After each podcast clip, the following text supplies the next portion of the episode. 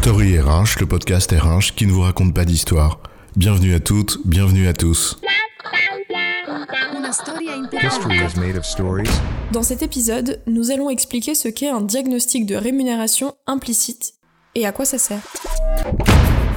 Ah, combien de fois dans la presse on retrouve ce marronnier sur le salaire des cadres à la rentrée, sans parler de toutes ces études qui vont nous expliquer que les gens qui ont telle ou telle caractéristique vont gagner X ou Y% de plus que la moyenne. Et combien de fois compare-t-on des choux et des carottes, sans parler du fait qu'on passe vite du simple résultat statistique à la relation de cause à effet. Au fond, on le voit, très souvent, ce qu'on cherche, c'est à identifier les facteurs qui expliquent les rémunérations des gens. Ah, les critères implicites qui expliqueraient la rémunération. En fait, cela peut s'étudier sérieusement. Alors, le diagnostic de rémunération implicite, c'est quoi l'histoire ? Commençons par le début. Avant de parler de ce qui est implicite, avant de parler de chiffres, parlons de mots. Implicite, dans le cas présent, ça veut dire quoi ? Quelle différence entre explicite et implicite sur ce sujet ? En matière de rému, il y a des règles. Elles sont explicites, par exemple.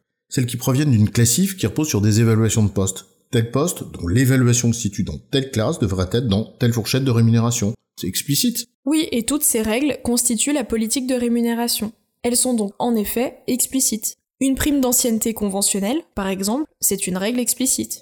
Elle est clairement formulée, en l'occurrence dans une convention collective. Même si, dans ce cas, une prime d'ancienneté, c'est un peu archaïque, mais bon, c'est une autre histoire. Mais il y a aussi la pratique, ce que les managers font. Parfois même sans en être pleinement conscient, ou le poids de l'histoire de l'entreprise par exemple. Tout un tas de facteurs qui expliquent en partie ce que sont les niveaux effectifs des rémunérations des personnes, sans que cela ne soit totalement conforme à la politique définie, bien sûr. Prends un exemple, tiens. Une règle politique simple pourrait être la suivante. Le salaire fixe rémunère la responsabilité du poste, appréciée avec une évaluation de poste, et la rémunération variable, le bonus par exemple, rémunère une performance annuelle, apprécié à l'aune de l'atteinte des objectifs, et avec un entretien d'appréciation de la performance. Ce n'est pas rare comme règle explicite, non ? Oui, mais imagine le manager qui donne une prime variable à un de ses collaborateurs, au motif qu'il n'a pas été augmenté sur son fixe depuis cinq ans. Humainement, on peut comprendre, c'est une sorte de compensation. Mais en faisant ça, avec le bonus censé récompenser une performance, en réalité, il ne récompense pas la performance, mais l'ancienneté, ce qui n'est pas le sens de la règle explicite. Et l'ancienneté, dans ce cas, eh bien, c'est un facteur implicite d'explication de la rémunération. Il n'est pas exprimé, mais en réalité, c'est bien l'ancienneté qui explique la rémunération qui a été octroyée. C'est cela l'objet d'un diagnostic de rémunération implicite. Essayer d'identifier les facteurs qui expliquent les rémunérations réelles des collaborateurs, à l'aide de méthodes statistiques, pour ensuite se poser la question de savoir s'ils sont conformes à la politique que l'on veut mener, pour, le cas échéant, déterminer des mesures correctrices. Et vous vous souvenez de vos cours de maths à l'école, avec la droite des moindres carrés, ce qu'on appelle une régression simple avec y égale à x plus b, et avec un coefficient de corrélation, le R deux. On va pas refaire ici un cours de stats, mais on va noter deux choses. Non, c'est vrai, on va éviter le cours de stats. Mais notons d'abord, le coefficient de corrélation indique l'intensité de la relation entre deux variables, x et y. Une corrélation de zéro virgule quatre-vingt-quinze, donc quatre-vingt-quinze pour cent, entre par exemple le poids du poste et le salaire fixe, ne signifie pas que le poids du poste explique quatre-vingt-quinze pour cent des salaires. Cela signifie qu'avec l'équation y égale à x plus b, vous avez quatre-vingt-quinze pour cent de chances de tomber dans l'intervalle de confiance pour trouver y, si vous avez x.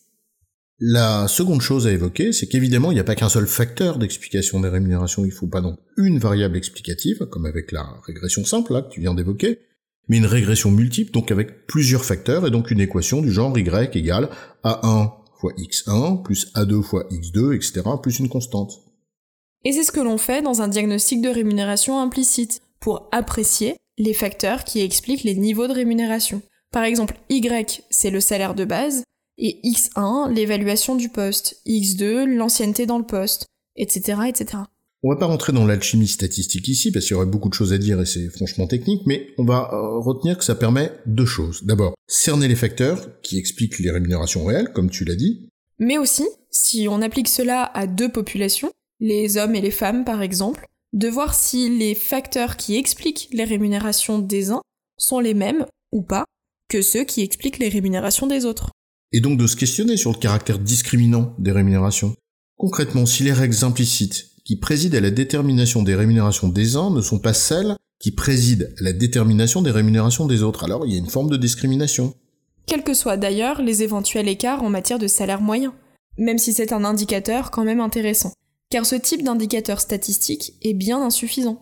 En résumé, le diagnostic de rémunération implicite, c'est une analyse statistique des rémunérations réelles pour tenter d'identifier les facteurs qui en expliquent implicitement les niveaux.